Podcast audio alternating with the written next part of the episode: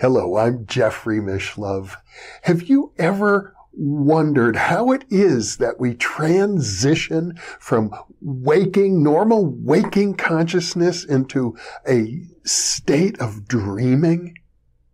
Dreams are so different than our normal waking state. Virtually none of the same rules apply at all.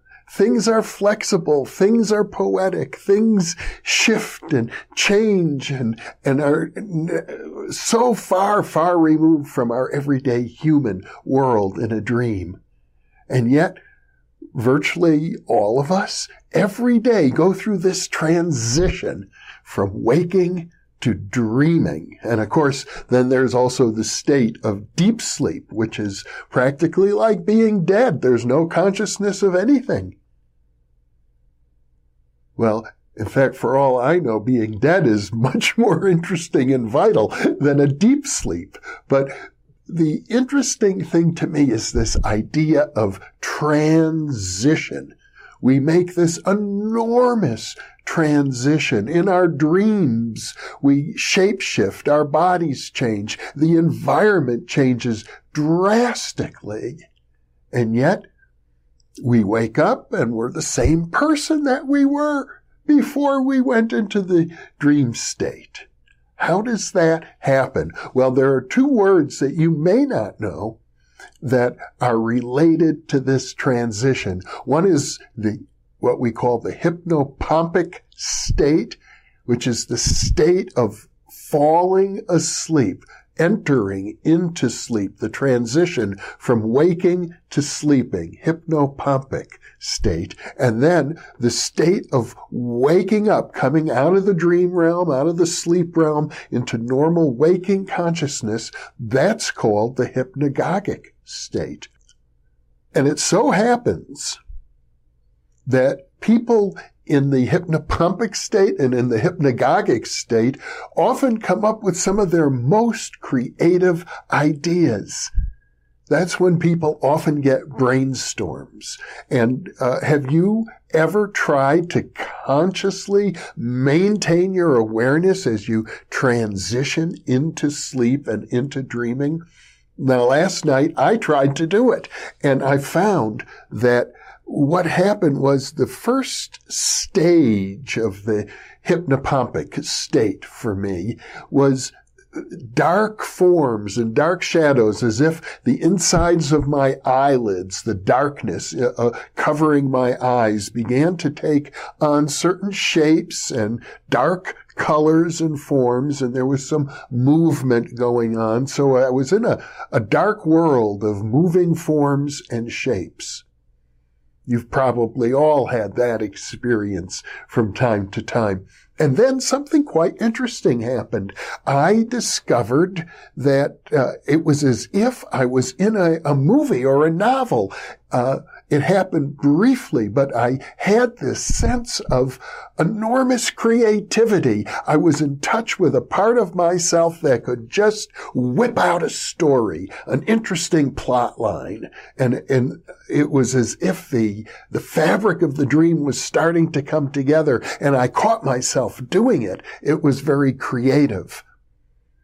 And I thought to myself as I came back out of that space into the dark moving shapes that I described earlier, I thought to myself, you know, I just tapped in for a split second to a realm of pure creativity. I had a sense that when I was in that space, it was so brief, but it seemed so powerful. I could create anything. I could write a novel. I could write a screenplay. I could uh, write music or poetry. Or possibly uh, create something artistic if that were my aim. But it uh, went away quickly. And then after that, I thought, well, let's try this again. Let's see if I can be conscious as I just drift slowly into sleep. And then I found the dark moving shapes became more bright more colorful. I was in a realm of colorful shapes and patterns, but no plot or, or anything. It was, you could say it was sort of psychedelic. And then I think I fell asleep and lost consciousness. That's about what I remember of the hypnopompic state. Now, the word hypnopompic, meaning the state that we go into as we fall asleep. I have a feeling that, first of all, there are many different levels. I've just described to you a couple maybe three. But I have a feeling that there's a lot more to that state. It's very brief because we pass through it on our way into a dream. But I wonder how many more stages there are. I wonder if uh, some of you who are listening to this right now might develop a habit of watching yourself pass through that state. Now, the word hypnopompic reminds me of another word, psychopomp. Have you heard that word before? The psychopomp. Well, the psychopomp is a word used for the person. It could be a high priest. It could be a uh, head of an esoteric order. It is the person who initiates you into the depths of your own psyche. Could be a therapist. A psychopomp is somebody who is an initiator meaning leading you into your own depths. Well, maybe I'm playing that role for you. I hope I am. I mean, that's really what I intend to do with these monologues, even though I'm sitting alone in this studio. I know that there are a thousand or more of you out there who will be watching this video in a few days. And I want it to be as meaningful as possible for you. So what I'm suggesting here is that we pay attention to the way in which our consciousness alters itself throughout the day. You know, in the old days, when I was an undergraduate, for example, in psychology, the basic rule of thumb was there are a few states of consciousness, waking, sleeping, and dreaming. And then maybe we could add uh, hypnosis, or maybe we could add uh, getting high on marijuana, or being intoxicated on alcohol, or maybe uh, before long, I mean, in the 1960s, LSD became sort of the epitome of a highly altered state of consciousness that many, many people, millions, I suspect, were uh, entering into. Now I think we have a sense that we go through varied, altered states of consciousness continually throughout the day, subtle shifts of attention, subtle shifts of uh, our awareness. When I interviewed Adam Crabtree not long ago, who is a specialist in hypnosis, he suggested that we're always going from trance to trance to trance, that every state of consciousness is a different trance state, and we never leave these trance states. We're always going from one to another. So what I'm asking you to do now is pay attention to the various shifts that your consciousness goes through throughout the day.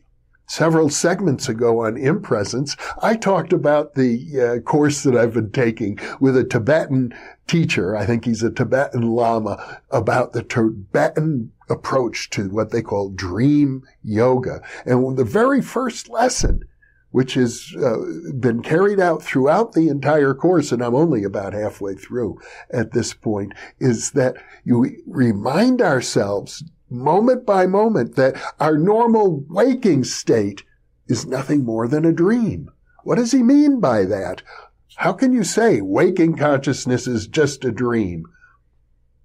Well, I think the idea is that from the Tibetan perspective and this perspective of much of Asian philosophy, in fact, consciousness is primary. The physical world that we experience is secondary because we can only know it through our consciousness. So everything we experience that we consider real, including other people, your experience of me, my experience of you, is all through our consciousness. That's how we're connected. You see, Your consciousness apprehends me. My consciousness apprehends you. We touch through the medium of mind, of consciousness. And it may well be that this physical reality that seems so real has such an enticing, hypnotic effect on us that sometimes we think it is primary, not mind itself, but physical reality primary. I mean, frankly, that seems to be the um, line of thinking that pervades all of the sciences, most of academia, uh, huge segments of the business world. And I wonder even amongst religious leaders if many of them don't harbor doubts as to which is more real, consciousness or matter.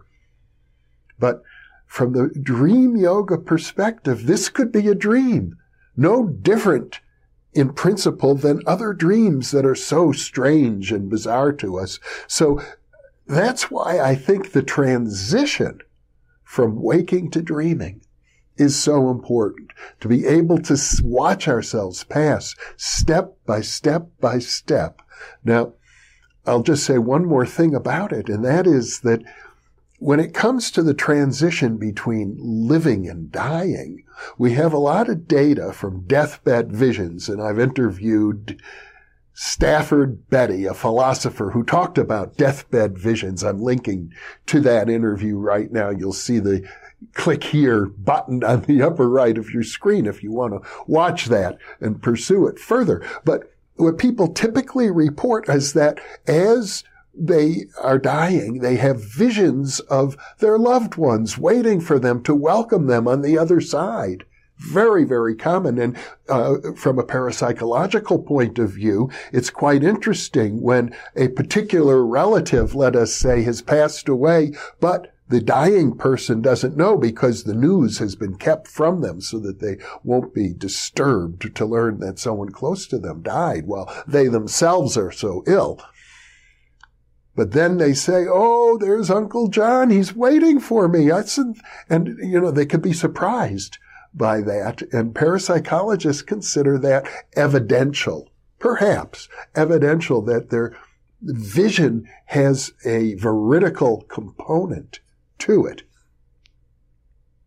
But what about when we dream? Do you suppose there might be some process if we pay close, close attention as we pass from waking to sleeping to dreaming that there are watchers there guiding us into our dream, other beings, other presences, the guardian angels, perhaps spirit guides, or maybe just thought forms I don't know. I can tell you this. I have never experienced it myself, but it struck me there might be some parallels there. And I'd be curious for those of you who are interested in carefully observing that transition and reporting on it. I have a feeling we're going to learn some interesting things, uh, and that they'll start to appear on the comments section on under this video. And once again, I also want to remind you that I have created the NTA for New Thinking Allowed Psi Experience Community on Facebook. Uh, if you look at the uh, text describing this particular video, you'll find a link to it at the very bottom of that text. If you're thinking that you might wish to partake in that community, it's for people who are really interested in exploring the psi capacity, the paranormal capacity, the parapsychological capacities of their mind further and in a deeper way. So I'll leave you with those thoughts. Once again, thank you for being with me.